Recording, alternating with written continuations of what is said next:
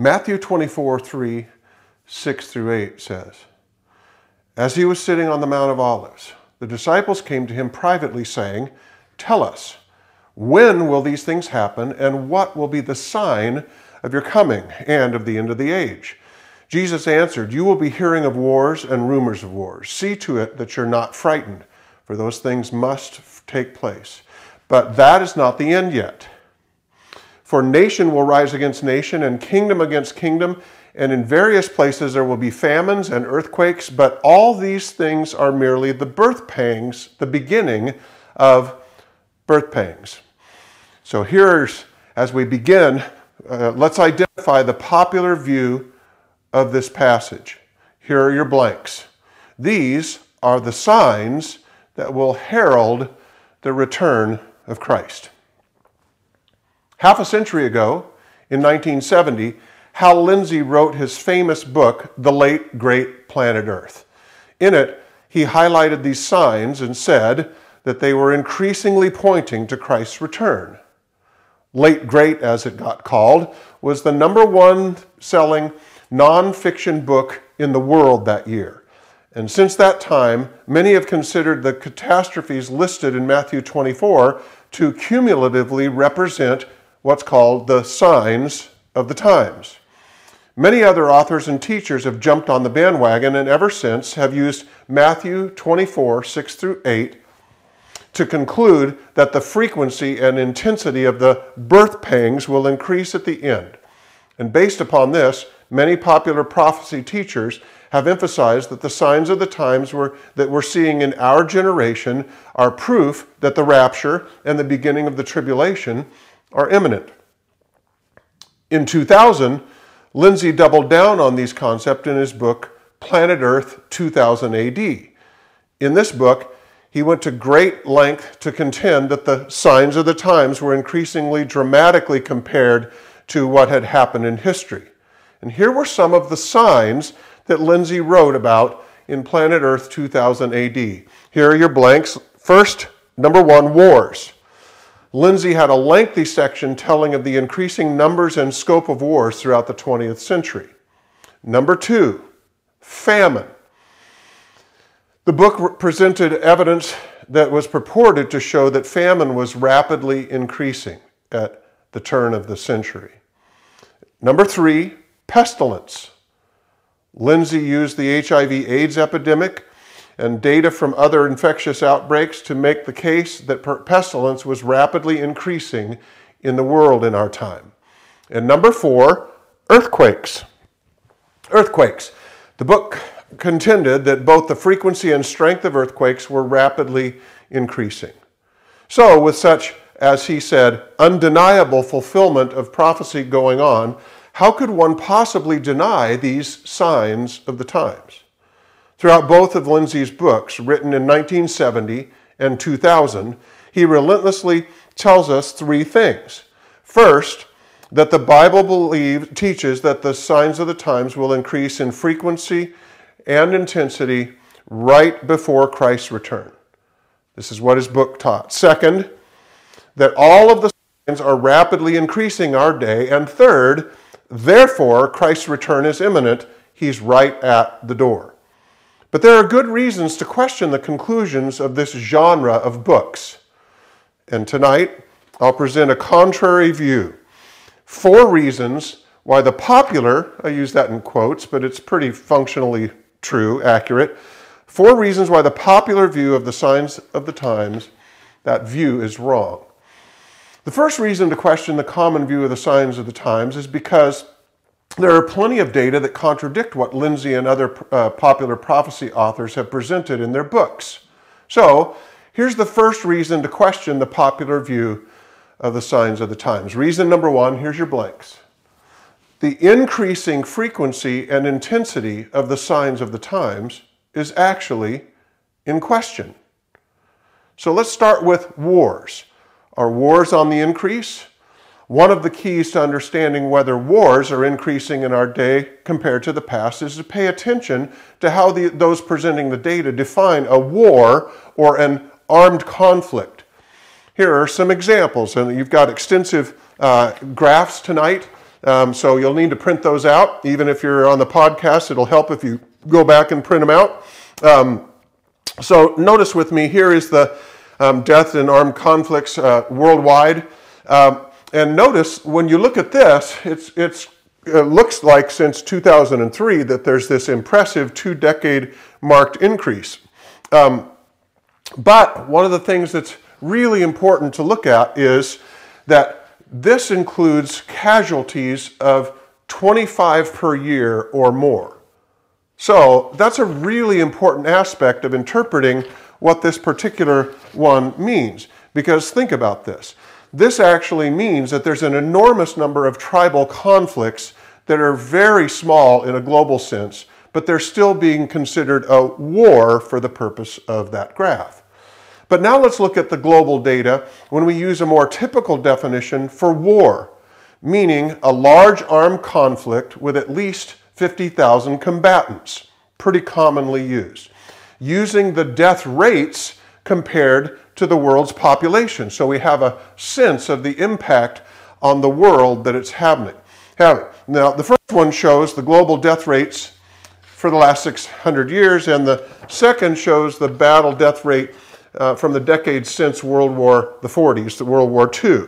And notice the global deaths since 1400, so this is basically 6 centuries.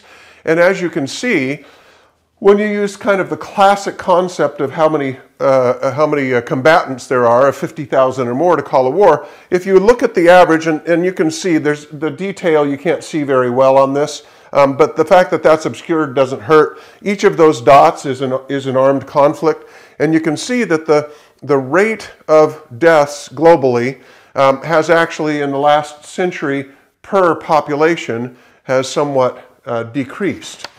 And then if you look at the worldwide battle deaths, this bar graph, the very colorful bar graph, and this is per 100,000 people on the planet, and you can see, if you want to drill down into some of it, the different kinds of wars that are going on. But notice the worldwide battle death rate has markedly decreased as you've looked, especially in the second half of the since World War II. You have some times here that reveal the Korean War and the war in Vietnam, etc., but as you can see, and again, this is how it impacts the globe, because the denominator is the number of humans that are living. And finally, there's a graph the last 500 years when you evaluate the wars between the world's great powers. So these would be considered big, big wars. And the percentage of the years that we're warring, that they're warring with each other. So there's some information in here that you can see about the definition and some of the wars. And actually, I think there were greater than 30 wars across time. But notice the percentage of time, this is a running average, I think a 15-year running average, over the last basically half millennium that the great powers have been at war has actually consequentially been reduced. So given these data, I believe the following is a reasonable summary, and here's your blank. Write it in. While some might argue that the threat of global war is high, and certainly the nuclear war is a game changer, potential, etc., but while some argue that the threat of global war is high, there's no persuasive evidence that either the intensity or frequency of war has been increasing in recent history. So how about famine? As with war, the world has experienced many devastating famines throughout history. For example, from 1810 to 1879, so that 69-year period, more than 100 million people died in the combined famines in China. And during the Irish potato famine in the mid-19th century, 1 million died in a single year in Ireland. And in 1959 through 1961, that 3-year period, somewhere between 17 and 55 million people died of starvation in what has been termed the Great Chinese Famine. So let's look at the rate of people dying worldwide in the last half century from famine. And as you can see here, here's the global famine by decade since 1860. And you will notice that the rate of people dying globally as a percentage of the world population per decade has been almost steadily, certainly recently, dramatically decreasing over time because of efficiency, of the ability to move food around the globe, etc. All of those types of things. So here's a reasonable summary. Here's your blank. While there's always the potential for widespread famine, there's no persuasive evidence that the severity or frequency of famine has been increasing in recent history. So how about pestilence? Many popular end times teachers and authors contend that epidemic pestilence is rapidly increasing in recent years. And this is one of the examples of the ramping up of the signs of the times. And they point out, and in fact this was consequential, some of these were consequential in Lindsey's second book written in 2000, they point out the HIV, AIDS epidemic, Ebola, and most recently, the latest authors, COVID-19, as further proof that the rapture must be right around the corner. But let's test this idea. In your notes is a chart that ranks the great epidemics by the percentage of the world's population that died in each of them. And notice, this is right within your notes. Look at the global percentage of those estimated to have died compared to the entire population of the earth. And as you can see, the big plague, the so-called Black Death that occurred in Europe in the 14th century, wiped out a third of the world's population. So notice, none of the recent pandemics even make it on the 1% of the globe death list. The HIV/AIDS pandemic that began in 1981 has killed 0.5, a half a percent of the world's population, 43 million. So obviously it's gigantic, but again, in the scope of all of history, it's not even at 1%. The COVID-19 pandemic killed about 0.3%, or 15 million. And Ebola has killed about 25,000 people since 1976, which is a very, very tiny 0.00003% of the world's population. It's a very, very, very high mortality rate. It's a horrible disease. But fortunately, it did not become a global pandemic. And so while these epidemics are great tragedies and they've caused horrible loss of life and are important threats to public health, their impact on the world is dwarfed by the great pandemics of the past. For example, I already kind of alluded to the 14th century Black Death, the so-called the plague. It killed a third of the, humanity globally, and it wiped out half of the population of Europe. There are some regions in Europe that literally lost 90% of the population in a matter of a few years. So here's a reasonable summary. Here's your blank. While there's always the potential for new and deadly infectious diseases to emerge, there's no persuasive evidence that the severity or frequency of epidemics and pestilence have been increasing in recent history. And then finally, earthquakes, the number 4 of the focus that came from Lindsey's books and many other books.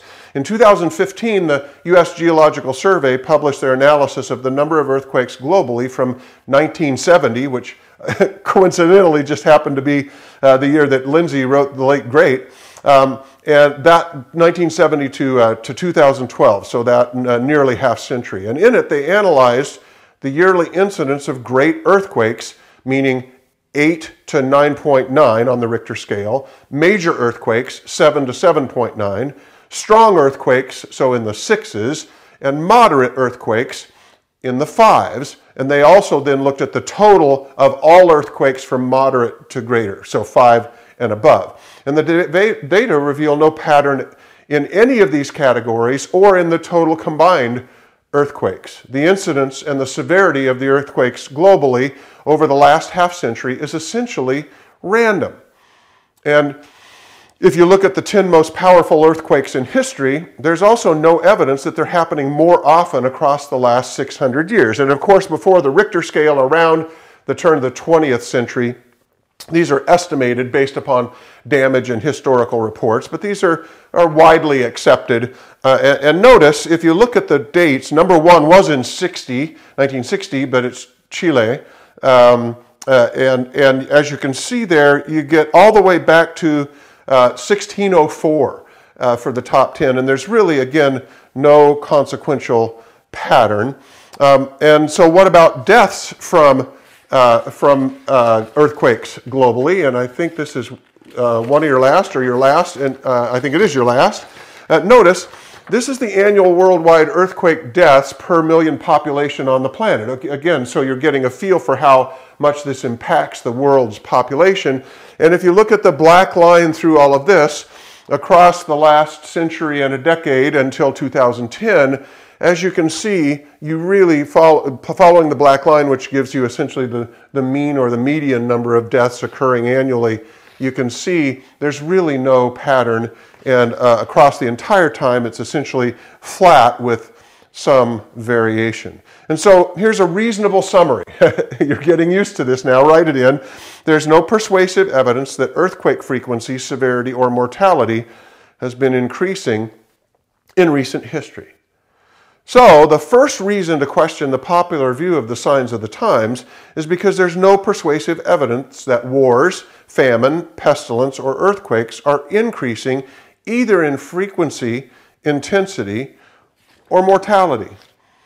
And this leads us to a key concept. This is the end of this section. Here's your blanks. It's best to understand catastrophic events such as war, pestilence, famine, and earthquakes as, here's your blank, as perpetual signs of the final age rather than specific signs that will identify the time of Christ's return. It's been like this for millennia, and there's no evidence in even the last century of a consequential, no persuasive evidence. You can, it depends what you pick and choose and so forth, but clearly now we're ready for the second reason why the popular view of the signs of the times is wrong. Reason number two, here's your blanks. In church history, there have been many times when the church was absolutely convinced that the signs of the times proved that the Lord was returning immediately. Look what you just wrote in.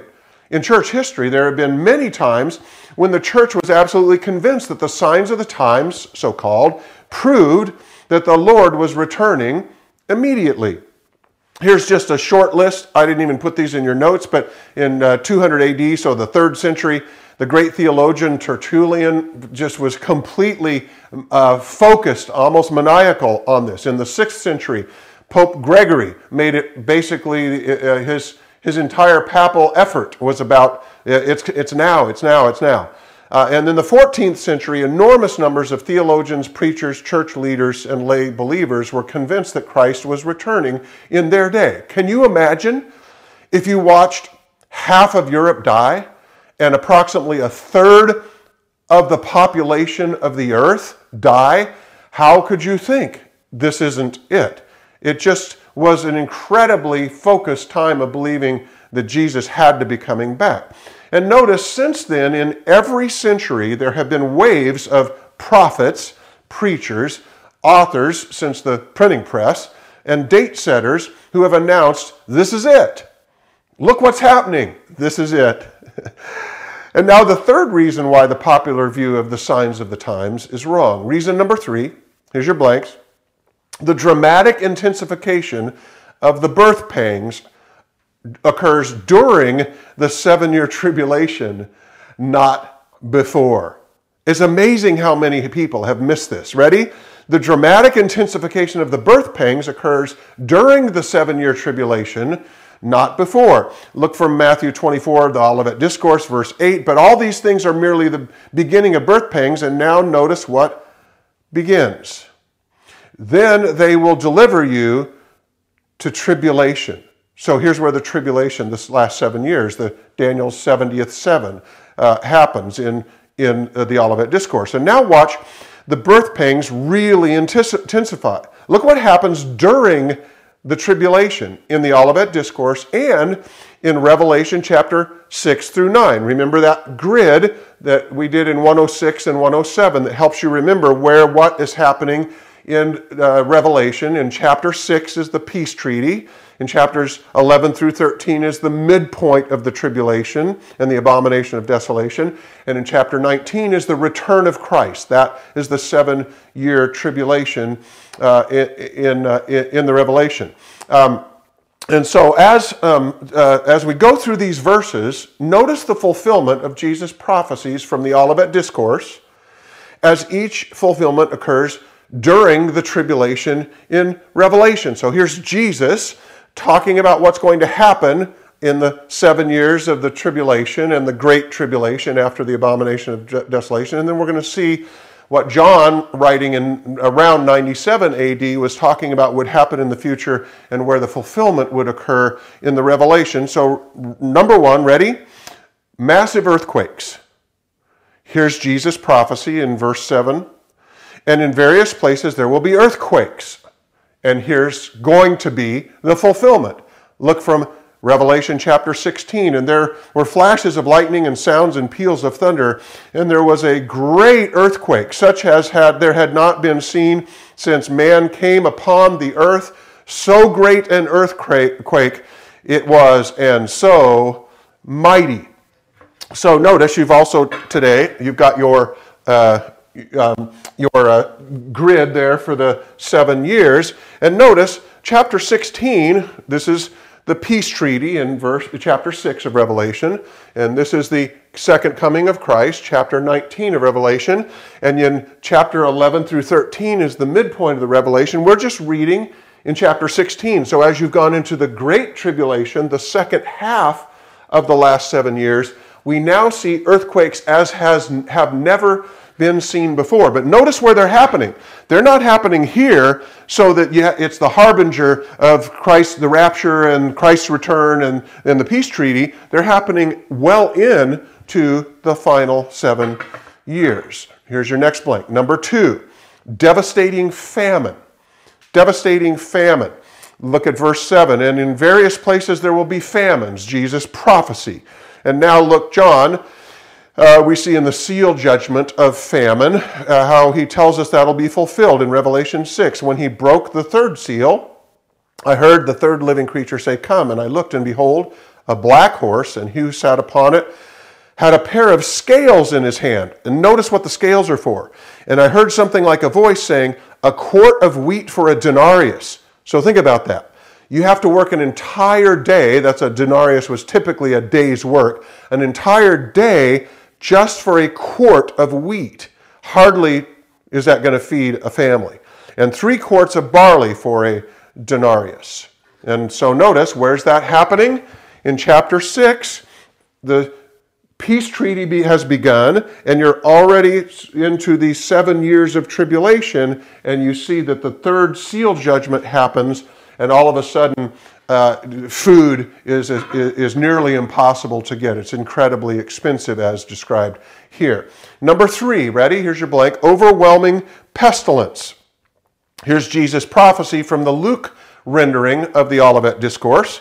Then he continued, "Nation will rise against nation and kingdom against kingdom, and there will be plagues." Okay?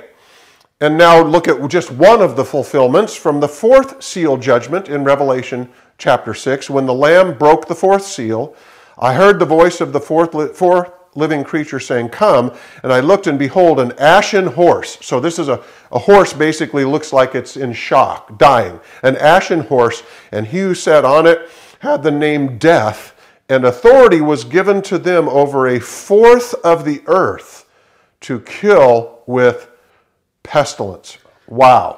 A quarter of the earth. And where is that? Chapter 6, the fourth seal judgment. So notice the seal judgments and the trumpet judgments happen in the first half. So notice the seal judgments, the trumpet judgments. So the fourth seal judgment, you literally see pestilence wipe out a quarter of the world's population. Again, not ramping up before all of this starts, but once the tribulation and the peace treaty have already happened. And then number four, unprecedented global war. There's your blank. Here's Jesus' prophecy from chapter 24, verse 6 and 7. You will be hearing of wars and rumors of wars, for nation will rise against nation and kingdom against kingdom.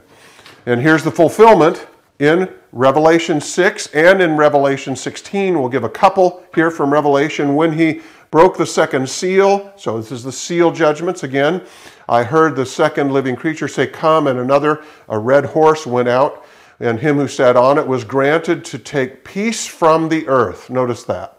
So the whole earth now is at war.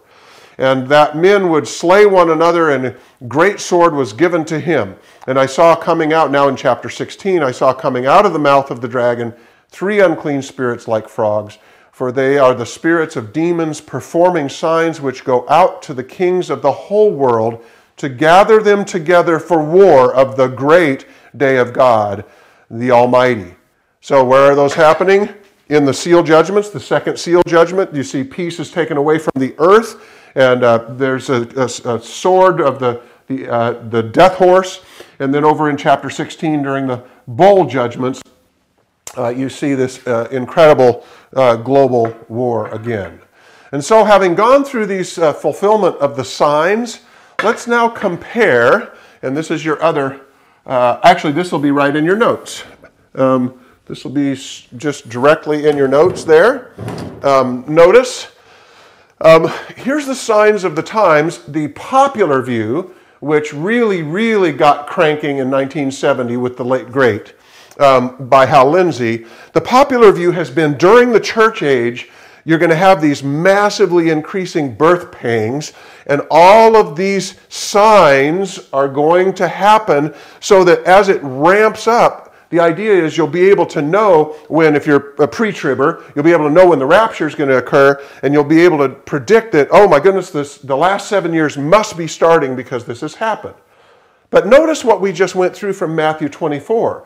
We took Jesus' prophecy about what will happen at the end, and then from Revelation, we showed where and when it happens. And what we saw was it's during the 7-year tribulation. So if the pre-tribbers are right, that's happening after the church has already been caught up with Christ, if the pre-tribbers are right.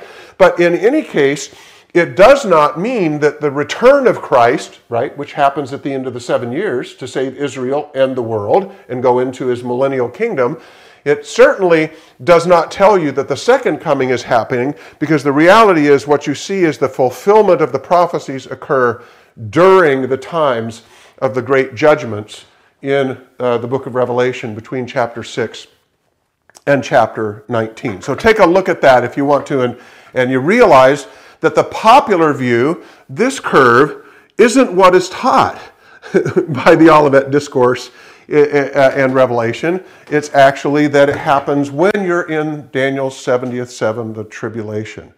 And now we're ready for the fourth reason why the popular view of the signs of the times is wrong. Reason number 4, here we go.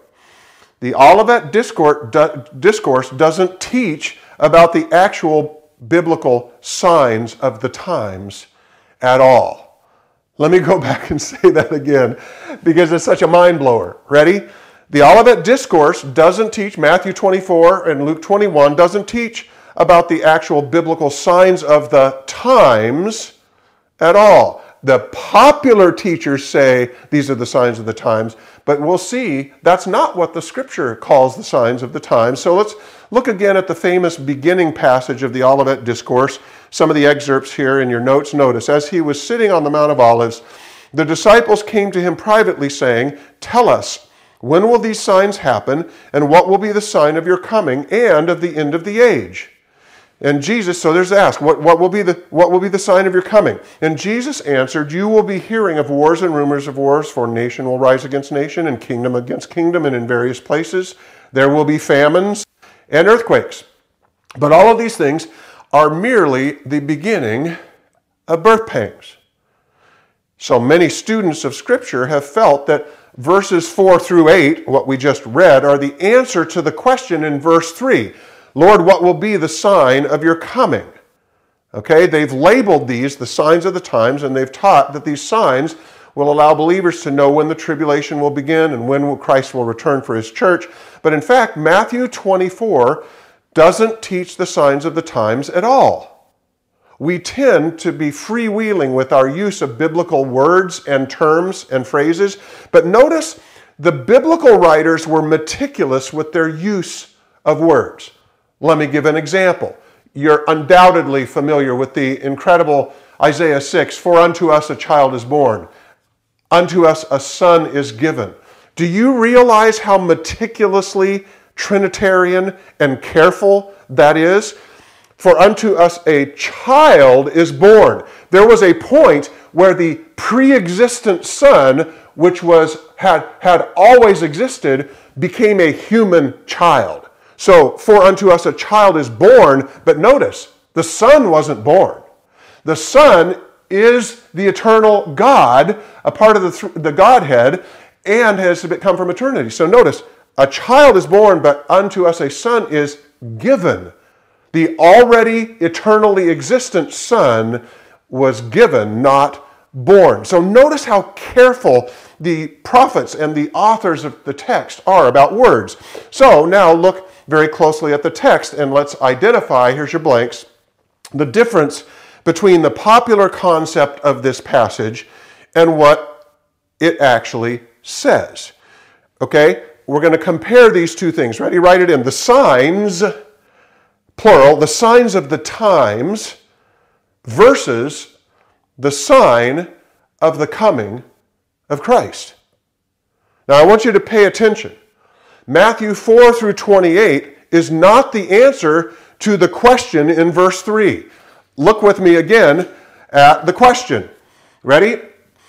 Verse 3, "Tell us, when will these signs happen, and what will be the sign of your coming and of the end of the age?" Notice something. Jesus doesn't answer their question immediately. He actually launches into a complex description of many aspects of eschatology. And in this section, verses 4 through 28, he gives the preamble to his answer. Remember, the question is, what will be the sign of your coming? And here's the actual answer, but it doesn't happen, you ready, until verse 29. But look at this. Look what happens in 29 and 30. "But immediately after the tribulation of those days, the sun will be darkened, and the moon will not give its light, and the stars will fall from the sky, and the powers of the heavens will be shaken." You ready? Here comes the answer to the question in verse 3. "And then the sign of the Son of Man will appear in the sky, and then all the tribes of the earth will mourn, and they will see the Son of Man." There's the sign. They will see the Son of Man coming on the clouds of the sky with power and great glory. So, what flows directly out of this text? I've called it the sign fact. Ready? Here's your blanks. The sign of the coming of the Son of Man will be his awesome appearance in the sky, in power and great glory. Oh my. It will be his awesome appearance in the sky in power and great glory. And this leads to a shock to the popular signs of the times teachers. The sign of the coming of the Son of Man will happen at the end of the tribulation, and it will be a one-time sign and not a series of increasingly frequent signs. Look at that. Here's a shock to the popular signs of the times teachers. The sign of the coming of the Son of Man will be at the end of the tribulation and will be a one-time sign, not a series of increasingly frequent signs. What will it be? Jesus appearing in the sky with power and great glory. The sign. And now we're ready for application. Here we go. Here's your blanks. Every believer should be on a great mission to reveal the real signs of the times to a lost world. Every believer should be on a great mission to reveal the real signs of the times to a lost world. And now I want you to allow your mind to get rid of the signs of the times popular teaching and let this settle in. To set up our application, we need to take a big step back and ask a question. Isn't there a biblical concept of the signs of the times? Yes, there is. But shockingly, it has nothing to do with the last days. You're thinking, say what? See, this has become so pervasive for more than a half a century now, it's like we can't even think this way. Look at Matthew chapter 16, which, by the way, is the only place where anywhere in the Bible the phrase signs of the times is ever used. Matthew 16, look at this. The Pharisees and Sadducees came up, and testing Jesus, they asked him to show them a sign from heaven. But he replied to them, "When it is evening, you shall say, 'It will be fair weather, for the sky is red.' And in the morning, there will be a storm today, for the sky is red and threatening. Do you know how to discern the appearance of the sky, but cannot discern the signs of the times?" Look what's going on here in this text. Isn't this interesting? You ready? Here's the attributes of the signs of the times. The only time the word ever uses that phrase, ready? And it's by Jesus using the phrase. And so notice, number one, here's your blank. It was given in the context of the present, not the future. Jesus is saying, look around you. Do you not know the signs of the times? Number two, if, there's your first blank, if Jesus' words in Matthew 16 were meant to instruct 21st century Christians about the last days, right? If the signs of the times were about the last days, if that's what this was about, notice, then the words meant nothing to the Pharisees and Sadducees to whom Jesus spoke. Just let that sink in for a minute. Jesus is speaking to them and saying, you know how to predict the weather, but do you not see the signs of the times right in front of your face? And he, of course, being himself really the key, and his attesting miracles and so forth, his resurrections that he was doing, all of this. So if the signs of the times are about the 21st century for us, it meant nothing to the people to whom Jesus spoke. And that, of course, is an absurd way to view Scripture in general, that it meant nothing to them and it only means something to us. And then number three, here's your blank. This passage has nothing to do with the second coming of Christ. Ready? The signs of the times passage in the Bible is in Matthew chapter 16. It's this story right here. It's not Matthew 24 or Luke 21. It's not during the Olivet Discourse. This is it. And so, how can I say this with confidence? Look at the context and how the paragraph ends here in chapter 16. Do you not know how to discern the appearance of the sky? Do you know how to the appearance of the sky, but cannot discern the signs of the times? An evil and adulterous generation seeks after a sign, and a sign will not be given it except the sign of Jonah. Look at that. What's the sign of Jonah? 3 days and 3 nights in the depths of the earth. That's the sign of Jonah, the sign of Jonah. It's the prophecy of the big fish pointing to the crucifixion and the resurrection after 3 days and 3 nights in the belly of the earth, right? Thursology 21 through 25, if you want to look at the Thursday crucifixion through the Sunday resurrection. So ready? What is the sign of Jonah? Write it in. It's a messianic prophecy that would allow the world to identify, ready? The first coming of Christ. Oh my, a messianic prophecy that would allow the world to identify the first coming of Christ, the sign of Jonah, the signs of the times. He was giving one of them, the sign of Jonah. And so this leads us to a big surprise. Here's your blanks. The biblical signs of the times are the 330 signs that in the past identified the Jewish Messiah, so that it would be impossible to deny who he was when he came to save the world the first time. He's coming to save the world a second time, and especially Israel, and all of those who refuse to, who have the testimony of Jesus, as the Revelation says, and who refuse the mark of the beast. But look at the surprise again. The biblical signs of the times are the 330 signs that identified the Jewish Messiah, so that it would be impossible to deny who he was when he came to save the world the first time. And this has profound implications for the church. Are you ready for another mind blower? It's a key concept. Here it is. The church's mission isn't to identify signs that point to a future coming, but to point to the past signs that identify the Savior who has already come. Let me say that again. The church's mission isn't to identify signs that point to a future coming, but to point to the past signs that identify the Savior who has already come. Being ready for the second coming is about people having a relationship with the one who showed himself to be the Messiah at his first coming. But you might be wondering why this is such a big deal. Well, it's a big deal because the world's greatest problem isn't that unbelievers disbelieve the second coming of Christ. You ready? The real problem with the world is that they don't believe in Jesus' first coming.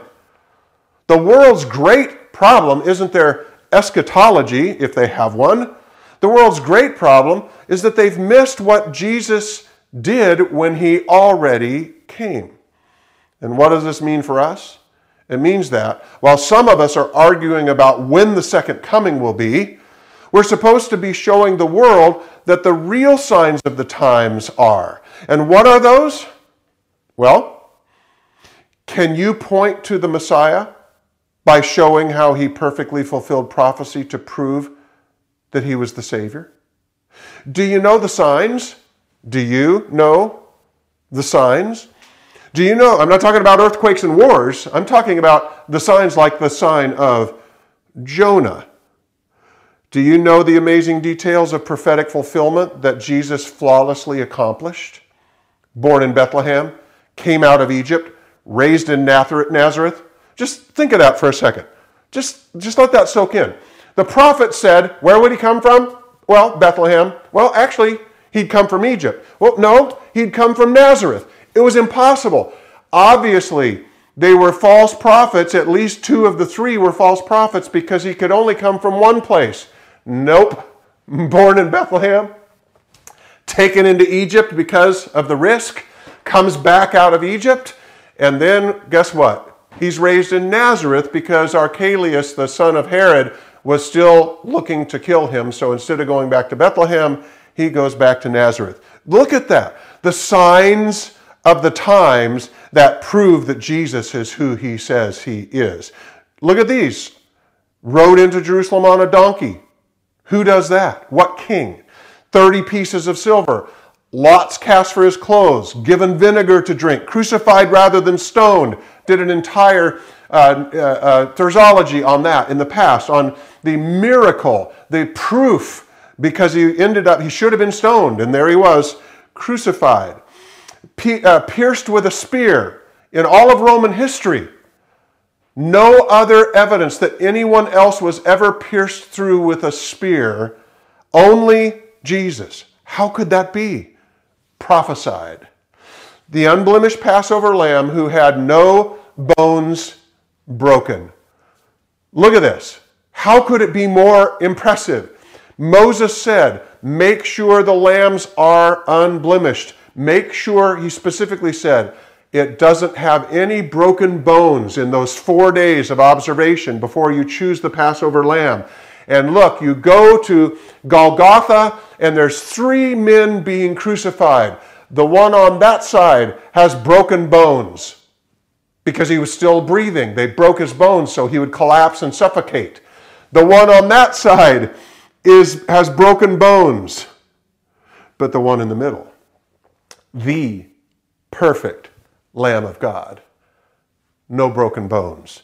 Folks, those are the signs of the times. So I ask you again, have you armed yourself with the evidence of the signs that identify Jesus so that you're able to lead the world to Christ who has already come? So let me ask this as a question as we're getting near the end. It's a key and challenging question. I want you to put the blanks, fill the blanks in so you have it. Can you open your Bible and lead the genuine seeker to the Savior? Can you open your Bible and lead the genuine seeker to the Savior? Did you know that we're surrounded by people who the Holy Spirit is drawing to himself and that they're genuinely seeking the truth God is drawing all. If I be lifted up, I will draw all to myself. When he went up on the cross, the Holy Spirit's prevenient grace is drawing all of humanity to him. But many seekers need more than just a testimony of how Christ changed your life. Many of them have already tried a lot of things and found out they're a scam. Everybody has a testimony. This changed my life. This makeup changed my life. This food supplement changed my life. Everybody has a testimony. And so many of them are looking for convincing evidence that your Savior meets the test, that your Savior is actually life-changing, and that your Savior can stand up under scrutiny and isn't just one more religious charlatan. In fact, I want us to look at what happens later in Matthew 16. Remember Matthew 16? This is the signs of the times chapter. The sign of Jonah and all the other messianic signs. Ready? Now, when Jesus came into the district of Caesarea Philippi, he was asking his disciples, "Who do people say that the Son of Man is?" And they said, "Some say John the Baptist, and others Elijah, but still others Jeremiah or one of the prophets." And he said to them, "But who do you say that I am?" Simon Peter answered, "You are the Christ, the Son of the living God." But how could Peter know this for sure? Because God has done his job. He has given the world hundreds of unmistakable proofs that Jesus of Nazareth is Lord of all. That's right. God has done his job of proving Jesus to be the Christ. But now, it's our turn. Notice what happens next in Matthew 16. Simon Peter answered, said this great confession, "You are the Christ, the Son of the living God." And Jesus said to him, "Blessed are you, Simon Barjonah, because flesh and blood did not reveal this to you, but my Father who is in heaven. I also say to you that you are Peter, and upon this rock I will build my church, and the gates of Hades will not overpower it." What was he saying? Not Peter. Of course, Peter's not the foundation. Jesus is the foundation. So what was he saying? It was upon the confession that you are the Messiah, the Son of the living God. Based upon that confession, the signs of the times that show that he is the Savior of the world who came in the past, and you can show he's the Savior. That is how God builds the church and why Hades cannot overpower the church. So think about what all this means. If we'll do our part in leading people to Christ, God will take care of the future. And so, it's time for the church to teach the real, historical, biblical signs of the times and to stop being enamored by the future, contrived signs of the times. Think about it this way. Publishing books on the signs of the times is a growth industry in modern American Christianity. Isn't it ironic that we have replaced the real signs of the times that point to the historical Jesus? We've replaced them with the false signs of the times that have led to false hope, overdue dates of Christ's return, broken promises, frenzied crowds standing in white robes on mountaintops, and false prophets who have made millions of dollars on their now defunct books. It's no wonder this world thinks Jesus is a myth. Many believers have joined the soothsayers, the palm readers, and the people at the 1-900 psychic numbers in trying to predict the future. And all the time, the Word has already told us that there's only one way to prepare people for the future. It's to lead them to the foot of the cross so they'll testify with Peter, "You are the Christ, the Messiah, the Savior, the Son of the living God." And now, as we close, I want to highlight the greatest problem with the popular teaching of the signs of the times. Here's your blank. It gives the impression that something has to happen before Jesus returns. Notice the problem with the popular teaching, it gives the impression that something has to happen before Jesus returns. Something like more famines, more earthquakes, more wars, or something like microchips under the skin, or the temple being rebuilt in Jerusalem, or something like the European Union having exactly 10 members to match the 10 nations that will be led by Antichrist. But all of this simply gets in the way of remembering the most clear and repeated of all second coming teachings, that Jesus can return at any moment. Here's the key concept that we end with. Look at this. Write it in. Jesus' return isn't imminent because of the signs of the times. It's imminent because it has always been imminent, and because not one thing needs to happen before he returns, and because every Christian generation has always lived in the last hour. Remember, John wrote it in the 1st century AD. My little children, it is the last hour. Look what you wrote. Jesus' return isn't imminent because of the signs of the times. It's imminent because it has always been imminent, and because not one thing needs to happen before he returns, and because every Christian generation has always lived in the last hour. And that's why the Scripture repeatedly teaches the fundamental issue for us. In fact, it follows in the Olivet Discourse. Right after the passage that we studied tonight, look at verses 40 through 44 in Matthew 24. There will be two men in the field. One will be taken and one will be left. Two women will be grinding at the mill. One will be taken, one will be left. They're not recovering from pestilence, earthquakes, wars. They're just at a regular old workday, and notice this, boom. Therefore, be on the alert, for you do not know which day your Lord is coming. For this reason, you also must be ready, for the Son of Man is coming at an hour when you do not think he will. Just let that soak in. If you don't think he's coming, if you don't think there's enough signs, if for whatever reason your mind has wandered away from being ready, look at that. When you don't think Jesus is coming is the most perfect time for Jesus to come. So here's the word of the Lord.